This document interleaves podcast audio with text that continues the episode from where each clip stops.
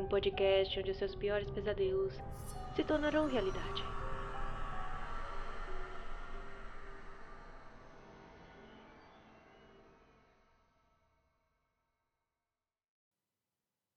A transferência de emoções é um fenômeno tão comum, tão constantemente testemunhado, que a humanidade em geral há muito deixou de estar consciente de sua existência, como algo que vale a pena admirar ou considerar, tendo em vista que ela é tão natural e comum como a transferência de coisas, que agem pelas leis estabelecidas da matéria. Ninguém se surpreende, por exemplo, se quando a sala está muito quente, a abertura de uma janela faz com que o ar fresco e frio do exterior seja transferido para a sala. E da mesma forma, ninguém se surpreende quando na mesma sala, que talvez imaginamos como sendo povoada por pessoas monótonas e sombrias, entra uma mente fresca e radiante que instantaneamente traz para a abafada atmosfera mental uma mudança semelhante à das janelas abertas. Exatamente como nos é transmitido esse contágio, não sabemos, considerando as maravilhas sem fio que agem por leis materiais, que já começam a perder sua maravilha agora que temos nossos jornais entregues todas as manhãs no meio do Atlântico.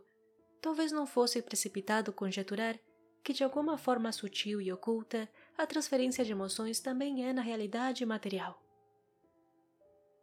Certamente, para tomar outro exemplo, a visão de coisas definitivamente materiais, como escrever em uma página, transmite emoções em nossas mentes de maneira aparentemente direta. Como quando nosso prazer ou compaixão é despertado por um livro.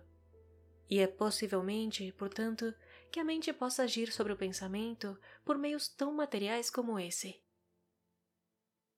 Ainda assim, ocasionalmente, nos deparamos com fenômenos que, embora possam ser facilmente tão materiais quanto qualquer uma destas coisas, são mais raros e, portanto, mais espantosos. Algumas pessoas os chamam de fantasmas, alguns truques de mágica e outros absurdos.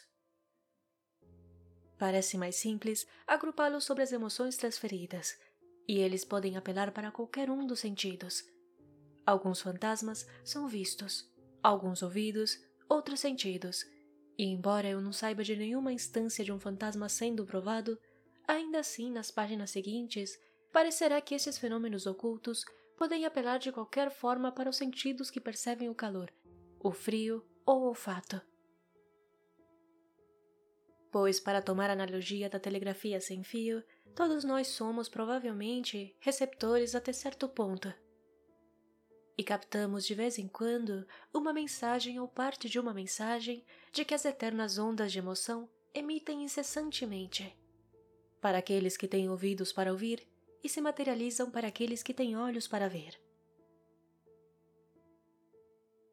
Não estando, por via de regra, perfeitamente sintonizados, nós captamos apenas pedaços e fragmentos de tais mensagens.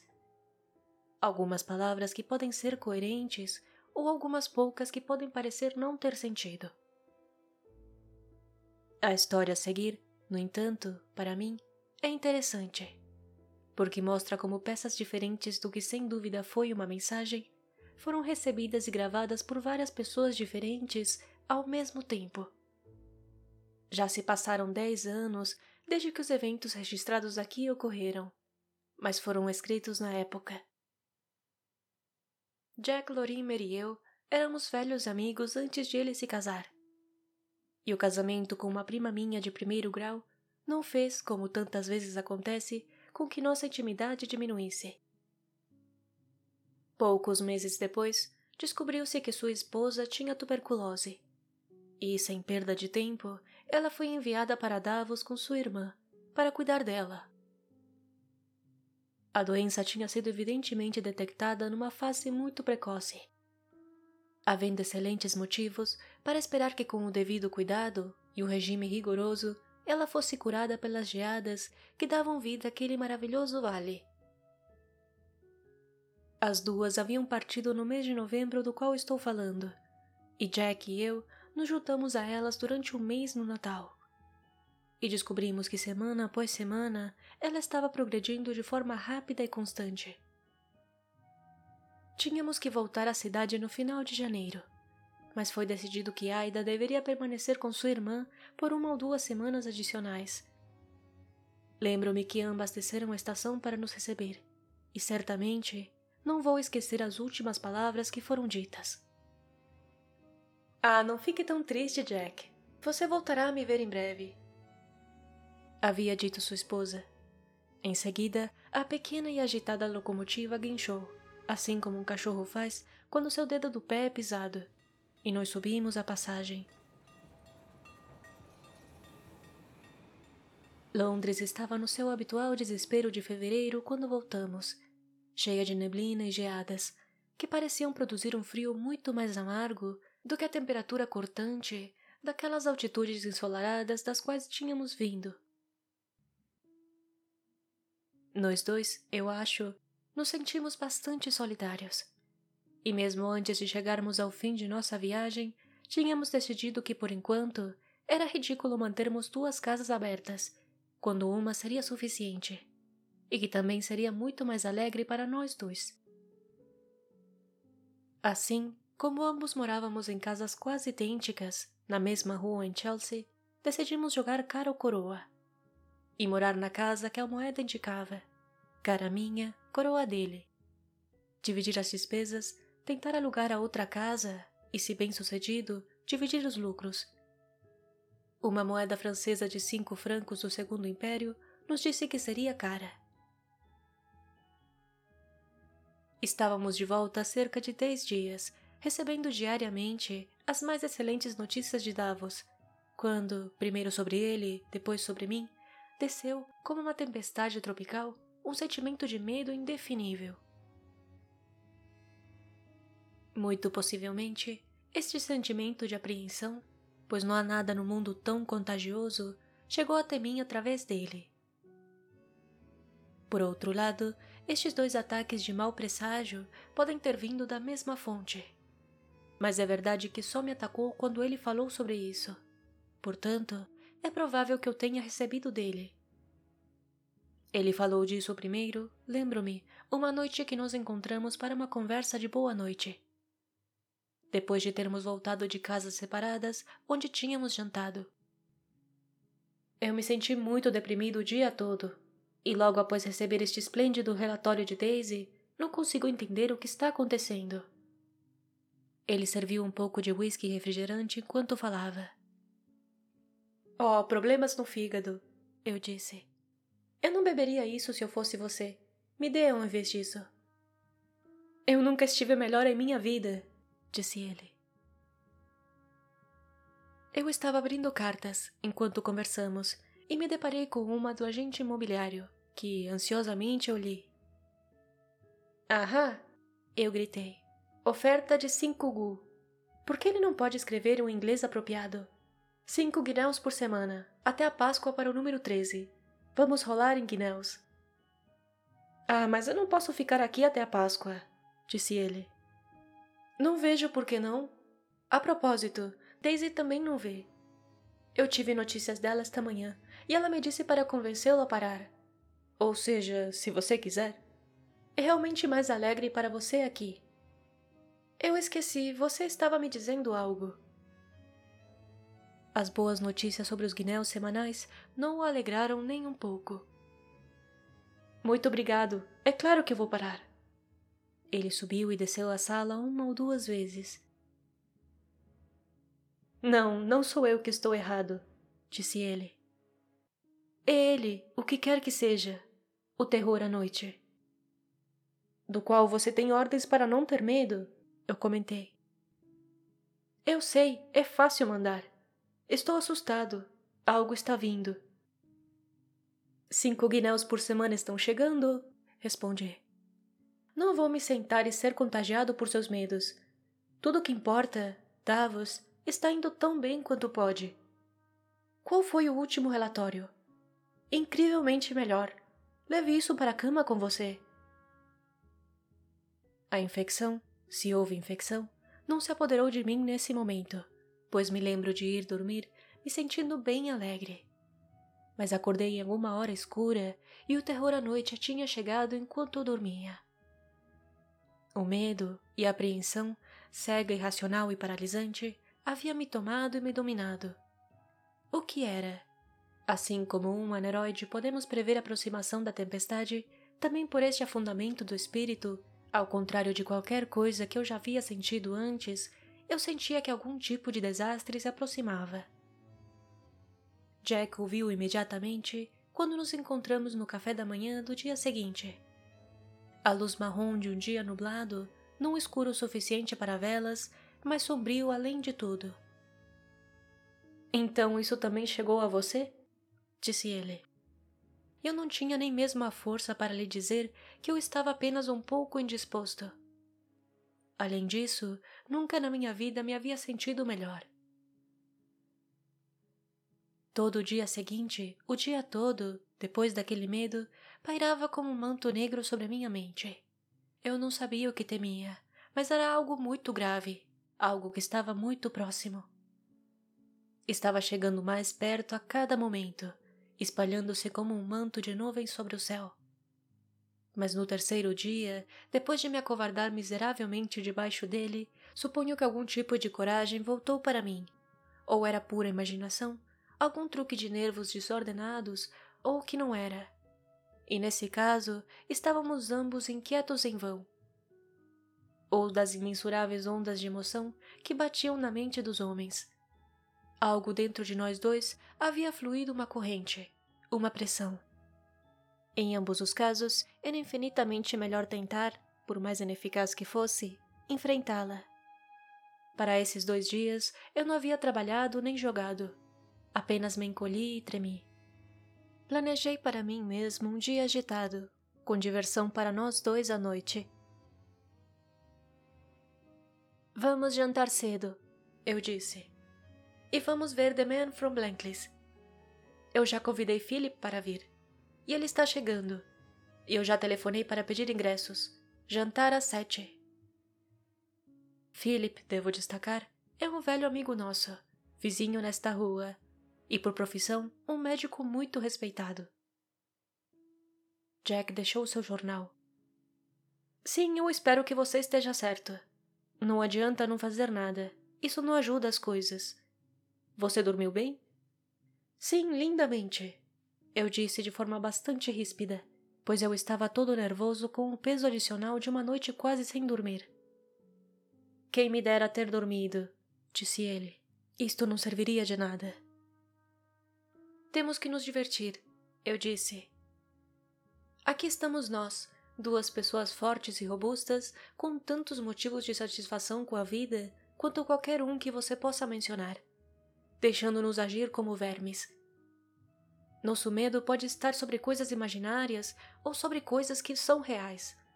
Mas é o fato de ter medo que é tão desprezível. Não há nada no mundo a temer, exceto o medo. Você sabe disso tão bem quanto eu. Agora vamos ler nossos jornais com interesse. Qual você apoia? Sr. Druce ou Duque de Portland? Ou Times Book Club? Portanto, aquele dia passou muito ocupado para mim. E havia eventos suficientes movendo-se em frente daquele fundo obscuro, que eu estava consciente o tempo todo para permitir que eu mantivesse meus olhos longe dele e eu fui detido bastante tarde no escritório e tive que dirigir de volta para Chelsea, a fim de estar a tempo de me vestir para o jantar, em vez de voltar a pé como pretendia. Depois veio a mensagem que durante esses três dias tinha ressoado em nossas mentes, os destinatários, apenas fazendo-os tremer e chacoalhar. Encontrei Jack já vestido, já que era dentro de um minuto ou dois das sete quando entrei, e sentado na sala de visitas. O dia tinha sido quente e abafado, mas quando olhei para dentro no caminho para meu quarto, pareceu-me que tinha ficado muito frio de repente. Não como a umidade da geada inglesa, mas com a claridade e o entusiasmo de dias como os que tínhamos passado recentemente na Suíça. A lareira foi colocada na grade, mas não acesa, e eu me ajoelhei sobre o tapete da lareira para acendê-la. Ora, está um gelo aqui dentro, eu disse. Mas que criados burros são? Nunca lhes ocorre que você queira fogo em tempo frio e nenhum fogo em tempo quente? Pelo amor de Deus, não acenda o fogo. É a noite mais quente que eu me lembro, disse ele. Eu olhava com espanto. Minhas mãos estavam tremendo de frio, e ele viu isto. Ora, você está tremendo, disse ele. Você pegou um resfriado? Mas quanto à sala estar fria, vamos olhar o termômetro. Havia um sobre a escrivaninha. Dezoito, disse ele. Não havia como contestar isso. Nem eu queria. Pois naquele momento, de repente, de forma tênue e distante, percebemos o que estava passando. Eu senti uma curiosa vibração interna. Quente ou frio, devo ir me vestir, respondi. Ainda tremendo, mas sentindo como se estivesse respirando um ar rarefeito e revigorante, subi para meu quarto. Minhas roupas já estavam dispostas, mas, por acaso, nenhuma água quente havia sido trazida ao meu quarto. E eu chamei meu criado. Ele subiu quase imediatamente, mas parecia assustado. Ou, para meus pressentimentos já iniciados, ele assim parecia. Qual é o problema? Eu disse. Nada, senhor, respondeu ele, e mal conseguiu articular as palavras. Pensei que você tocou. Sim, água quente, mas qual é o problema? Ele moveu um pé para o outro. Pensei ter visto uma senhora nas escadas, aproximando-se de mim, e a campainha da porta da frente não tinha tocado o sino que eu vi. Onde você pensou tê-la visto? perguntei. Nas escadas, depois do patamar do lado de fora da porta da sala de visitas. Ela ficou ali como se não soubesse se deveria entrar ou não, disse ele. Um, um dos criados? Eu disse. Mas novamente senti que aquilo estava chegando. Não, senhor. Não era nenhum dos criados. Quem era então? Não consegui ver claramente, senhor. Estava escuro, mas eu pensava que era a senhora Lorimer. Oh, vá buscar água quente para mim, eu disse. Mas ele demorou. Ele estava claramente assustado. Nesse momento, a campainha da porta da frente tocou. Eram apenas as sete e Philip já tinha vindo com brutal pontualidade, enquanto eu ainda não estava totalmente vestido. Esse é o Dr. Enderley, eu disse. Talvez se ele estiver nas escadas, você possa passar pelo lugar onde viu a senhora. Então, de repente, ressoou um grito pela casa. Tão terrível, tão aterrador em sua agonia e terror supremo, que eu simplesmente fiquei parado e trêmulo, incapaz de me mover. Então, por um esforço tão violento que senti como se algo tivesse que quebrar, lembrei-me do poder do movimento e corri para baixo, com meu ajudante ao meu lado, para encontrar Philip que estava correndo pelo andar térreo ele também tinha ouvido isso. Qual é o problema? O que foi isso? disse ele. Juntos, entramos na sala de visitas. Jack estava deitado em frente à lareira, com a cadeira na qual ele estava sentado alguns minutos antes, virada ao contrário. Philip foi direto até lá e se inclinou sobre ele, rasgando sua camisa branca. Abra todas as janelas, o lugar fede, disse ele. Abrimos as janelas, então me pareceu que lá entrou uma corrente de ar quente no frio amargo. Por fim, Philip levantou-se. Ele está morto. Mantenha as janelas abertas. O lugar ainda está espesso de clorofórmio. Gradualmente, para minha sensação, a sala ficou mais quente. Para Philip, a atmosfera carregada dessa droga se dispersou mas nem eu nem meu criado sentimos cheiro de nada. Um par de horas depois, chegou um telegrama de Davos para mim. Era para que eu desse a notícia da morte de Daisy a Jack. E foi enviado por sua irmã. Ela supunha que ele sairia imediatamente. Mas ele já tinha partido há duas horas. Eu parti para Davos no dia seguinte e soube o que havia acontecido. Daisy estava sofrendo há três dias de um pequeno abscesso que tinha que ser aberto. E, embora a operação fosse mínima, ela estava tão nervosa com isso que o médico lhe deu clorofórmio. Ela teve uma boa recuperação da anestesia, mas uma hora depois teve um ataque súbito de síncope. e morreu naquela noite, alguns minutos antes das oito, pela hora da Europa Central, correspondendo às sete no horário inglês. Ela havia insistido que Jack não deveria ser informado sobre esta pequena operação até que ela terminasse, uma vez que o assunto era bastante alheio à sua saúde geral. E ela não desejava causar-lhe uma ansiedade desnecessária. E assim termina esta história. Para meu criado, veio a visão de uma mulher do lado de fora da porta da sala de visitas, onde Jack estava, hesitando sobre a sua entrada, no momento em que a alma de Daisy pairava entre os dois mundos. Para mim, lá veio, eu não acho que seja fantasioso supor isto, o frio agudo e estimulante de Davos. Para Philip, vieram os vapores de clorofórmio. E para Jack, devo supor, veio sua esposa. Então ele se juntou a ela. Avalie e siga este podcast. Isso seria uma enorme ajuda para a continuação deste programa. Inscreva-se no canal Pesadelos Reais no YouTube e, por favor, deixe seu like e compartilhe. Este podcast logo estará fazendo seu primeiro ano de existência e um episódio especial vem por aí. Compartilhe conosco seu próprio relato ou sugestão de tema enviando um e-mail para contato pesadelosreais@gmail.com. Seu anonimato será garantido. Considere me seguir no Instagram, no arroba podcast Pesadelos Reais. Lá estarei avisando cada vez que houver um novo episódio.